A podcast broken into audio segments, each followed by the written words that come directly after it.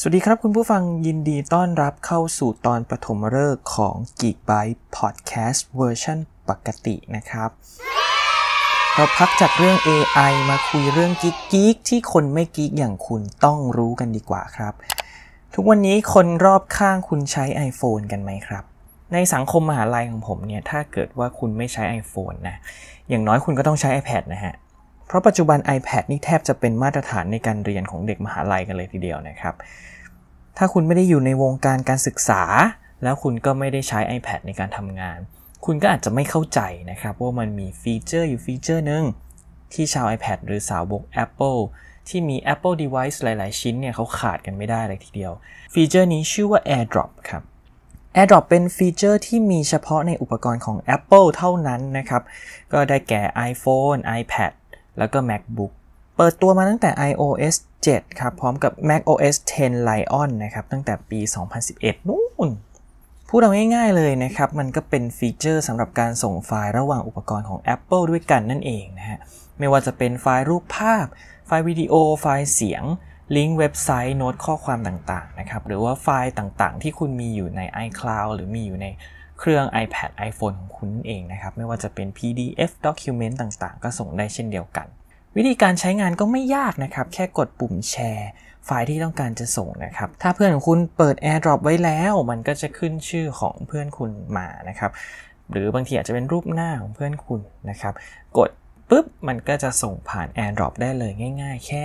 แตะเดียวเท่านั้นเองนะครับ แถมยังรวดเร็วมากๆเลยนะ การส่งไฟล์เนี่ยรวดเร็วกว่าอินเทอร์เน็ตโดยทั่วไปแน่ ๆ อยู่แล้วนะครับ ปัญหาก็คือบางทีมันใช้ไม่ได้นะสิครับ หลายครั้งหลายหนนะฮะพอบอกให้เพื่อนส่ง AirDrop มาให้ มันก็จะเจอกับปัญหาก็คือ มันหากันไม่เจอครับ Oh no! บางทีเกิดจากการที่เราลืมเปิด AirDrop บ้างล่ะหรือว่าเปิดแล้วแต่ลืมแบบตั้งให้คนอื่นหาเจอบ้างล่ะหรือบางทีก็หาสาเหตุไม่ได้ พอมันเป็นปัญหาบ่อยๆ ผมก็เลยลองไปหาอ่านดูครับ ว่าเจ้า AirDrop เนี่ยมันทำงานยังไง วันนี้ผมจะมาเล่าให้ฟังครับถึงวิธีการทำงานของมัน มันใช้หลักการอะไรทำไมมันถึงไม่ต้องต่อเน็ตเลย หรือว่ามันใช้บลูทูธอ้าวแล้วทำไมปิด Wi-Fi แล้วใช้ไม่ได้ เอ๊ะ มันยังไง พอรู้หลักการไว้เผื่อวันหลังมีปัญหาจะได้แก้กันถูกจุดนะครับ AirDrop เนี่ยเป็นการเชื่อมต่อแบบ peer to peer นะครับ หรือพูดง่าย ๆ ก็คือเครื่องต่อเครื่องนะไม่ได้ใช้อินเทอร์เน็ตไม่ได้ใช้เซิร์ฟเวอร์นะครับ ดังนั้นเนี่ยไม่ว่าคุณจะต่อเน็ตหรือไม่ คุณก็ใช้ AirDrop ได้อยู่แล้ว อันนี้น่าจะพอรู้กันดี เทคโนโลยีเบื้องหลัง AirDrop เนี่ยมีความซับซ้อนอยู่ครับ ทั้งในแง่ของการเชื่อมต่อ แล้วก็ในแง่ของการเข้ารหัสข้อมูลที่ส่ง โดยพื้นฐานเนี่ยเจ้าอุปกรณ์ Apple เนี่ยมันจะใช้บลูทูธครับในการสร้างการเชื่อมต่อ Wi-Fi แบบเครื่องต่อเครื่องกับอุปกรณ์ใกล้ ๆ นะครับ ดังนั้นเนี่ยอุปกรณ์ทั้ง 2 ชิ้นเนี่ย ไม่จำเป็นที่จะต้องเชื่อมต่อวง Wi-Fi เดียวกันนะครับ ไม่เกี่ยวกันเลยนะ แต่ว่าระยะทางและอุปสรรคที่ขวางกั้นเนี่ยอาจจะมีผลต่อความเร็วในการส่งไฟล์ได้ครับ เช่นเราอยู่คนละห้อง แน่นอนมันมันส่งได้ เพราะมันมีคลื่น Wi-Fi มีบลูทูธส่งไปได้ แต่กำแพงเนี่ยจะเป็นตัวทำให้สัญญาณพวกนี้อ่อนลงเนาะนนี้ทราบกันดีอยู่แล้วนะครับ พอมันเปิดการเชื่อมต่อ Wi-Fi มันก็จะสร้างไฟวอลขึ้นมาครับ เป็นกำแพงอิเล็กทรอนิกส์นะฮะ มันก็จะสร้าง พอมันเปิดการเชื่อมต่อ Wi-Fi แล้วนะครับ มันก็จะสร้างไฟวอลขึ้นมาครับ ปิดการเชื่อมต่อจากข้างนอกครับ แล้วก็เข้ารหัสไฟล์ที่ส่งทันทีเพื่อป้องกันการแฮ็กจากเครื่องอื่นเองทำให้การส่งไฟล์ผ่าน AirDrop เนี่ยถือว่าเป็นช่องทางที่ค่อนข้างปลอดภัยมาก นอกจากความปลอดภัยแล้วเนี่ยการทำงานผ่านระบบ Wi-Fi ทำให้การส่งไฟล์เร็วมาก ๆ ครับ เมื่อเทียบกับการส่งด้วยบลูทูธเพียว ๆ หรือเมื่อเทียบกับการใช้บลูทูธร่วมกับ NFC ที่ Android หลาย ๆ รุ่นใช้อยู่เนี่ยถือว่าเร็วกว่ามาก ๆ นะครับ ในการใช้งานจริงเนี่ยมันน่าจะเป็นช่องทางที่เร็วที่สุดในการส่งไฟล์เลยแหละ เร็วกว่าการโหลดจากอินเทอร์เน็ต เร็วกว่าการส่งผ่านแอปแชทอย่าง Line Facebook หรือส่งผ่านอีเมลแน่นอน เพราะมันไม่ได้ขึ้นกับ speed ของอินเทอร์เน็ตเลยครับ อย่างเช่นคุณอยู่ในห้องเรียนเนี่ย ถ้าคุณจะต้องโหลดเอกสารอะไรสักอย่างหนึ่ง ถ้าเพื่อนคุณมีอยู่แล้ว คุณมักจะ prefer ให้เขาส่ง AirDrop มากกว่าการที่จะไปโหลดจากอินเทอร์เน็ตเองเนาะ ทีนี้พอไอ้เจ้า AirDrop มันมีปัญหา สิ่งแรกที่พวกเราจะทำคืออะไรครับ อย่างแรกเลยครับ ปิด AirDrop ครับ แล้วเปิดใหม่ อันนี้เนี่ยที่เขาทำกันเนี่ยเพราะว่ามันหายครับ หลายครั้ง เราปิดแล้วเปิดใหม่มันดีขึ้นจริง ๆ ครับ แต่ปัญหาที่หลายคนเจอก็คือ ทุกวันนี้เนี่ย Control Center ใน iPad เนี่ยยังมีให้ปิด AirDrop อยู่ครับ แต่ใน iPhone เนี่ยเอ้ยมันเหมือนมันจะหายไปนะ จริง ๆ แล้วมันไม่ได้หายไปไหนนะครับ แค่กดค้าง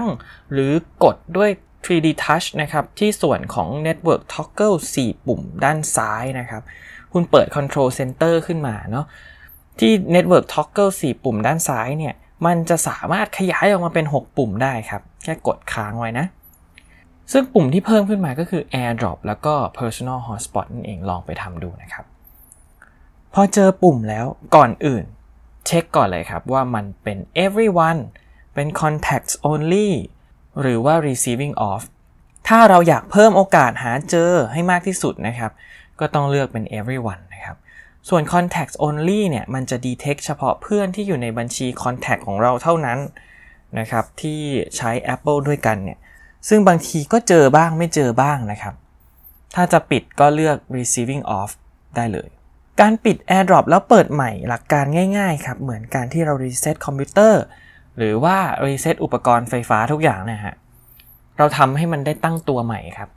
เผื่อว่าเออจากที่มันกงกงอยู่มันอาจจะดีขึ้นนะครับ ซึ่งส่วนมากมันก็ดีขึ้นจริงๆแหละครับ แต่ถ้ามันไม่ดีขึ้น ปิดก็แล้ว เปิด everyone ก็แล้ว ยังหาไม่เจอ ขั้นต่อไปที่คนส่วนใหญ่ทำแล้วเวิร์กก็คือ reboot เครื่องใหม่ครับ อืม ครับ ก็คือปิดเครื่องครับ แล้วก็เปิดใหม่ครับ แต่ถ้าเป็นไปได้ครับ เราจะ hard reset เลยก็ได้ครับ อ่าบางคนอาจจะงง อันนี้ถ้าผมพูดไปมันอาจจะยาวเนาะ เดี๋ยววันหลังนะ จะมาสอน hard reset กันอีกทีนะครับ มันเป็นวิธีที่สามารถแก้ปัญหาได้สารพัดเลยนะครับสำหรับ iOS ทั้งเครื่องส่งแล้วก็เครื่องรับ มันก็มีโอกาสมีปัญหาได้เหมือนกันนะครับ บางทีเราก็ไม่รู้นะครับว่าของใครมีปัญหา ก็จัดการรีบูตมันทั้งสองเครื่องเลยก็ได้ครับ หลายคนก็อาจจะยังถามอยู่นะครับว่า เอ้ย Wi-Fi เปิดยัง บลูทูธเปิดยัง คุณรู้ไหมครับทุกวันนี้ตั้งแต่ iOS 11 เป็นต้นไปนะครับ เวลาคุณเข้าไป disable Wi-Fi หรือ Bluetooth เนี่ย มันจะตัดสัญญาณ disconnect จาก Wi-Fi ที่คุณเชื่อมต่ออยู่ หรืออุปกรณ์ Bluetooth ที่คุณเชื่อมต่ออยู่ทุกอย่างครับ แต่สัญญาณมันไม่ได้ตัดจริง ๆ นะครับ สังเกตจากสีปุ่มก็ได้ครับใน Control Center เนี่ย พอเรากด disable เนี่ยครับ มันจะไม่ได้เปลี่ยนจากสีน้ำเงินเป็นปุ่มสีดำเหมือนปุ่มอื่นๆนะฮะ มันจะเป็นปุ่มสีขาวครับ ความหมายก็คือสัญญาณมันยังอยู่ครับ อยู่เพื่อใช้ฟีเจอร์ต่างๆของ iOS ครับ ได้แก่ AirPlay ครับ Apple Pencil Apple Watch Continuity Instant Hotspot Location Service และแน่นอน AirDrop ครับ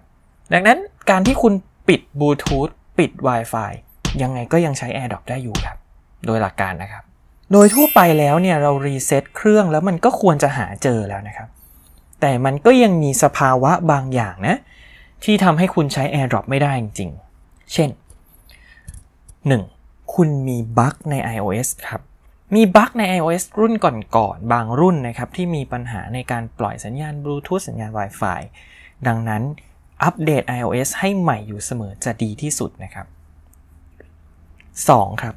เครื่องที่รับ AirDrop อาจจะไม่พร้อมสำหรับการรับครับ เช่นไม่ได้ unlock อยู่ หรือว่าเปิดโหมด do not disturb ทิ้งไว้ครับ 3. ครับ ถ้าท้ายที่สุดแล้วมันไม่ได้จริงเนี่ย มันน่าจะเป็นปัญหาที่ตัวฮาร์ดแวร์ครับ อันนี้สังเกตได้จากการที่แก้ยังไงก็แก้ไม่ได้สักทีนะครับ อันนี้ต้องซ่อมที่ตัวฮาร์ดแวร์ แล้วคุณอาจจะต้องไปเช็คสัญญาณบลูทูธสัญญาณ Wi-Fi ด้วยวิธีอื่น ๆ ต่อไปนะครับ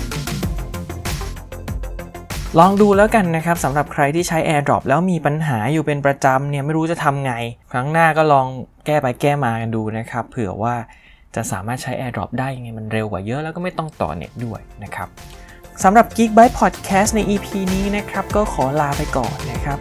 ถ้าชอบก็ช่วยกด subscribe แล้วก็แชร์ออกไปให้เพื่อนๆได้ฟังกันด้วยนะครับและเหมือนเดิมนะครับ ถ้ามีข้อมูลตรงไหนผิดพลาด หรือใครอยากจะมาแชร์ความรู้กันนะครับ ก็คอมเมนต์กันเข้ามาได้เลย ผมจะรออ่านนะครับ อย่างที่บอกนะ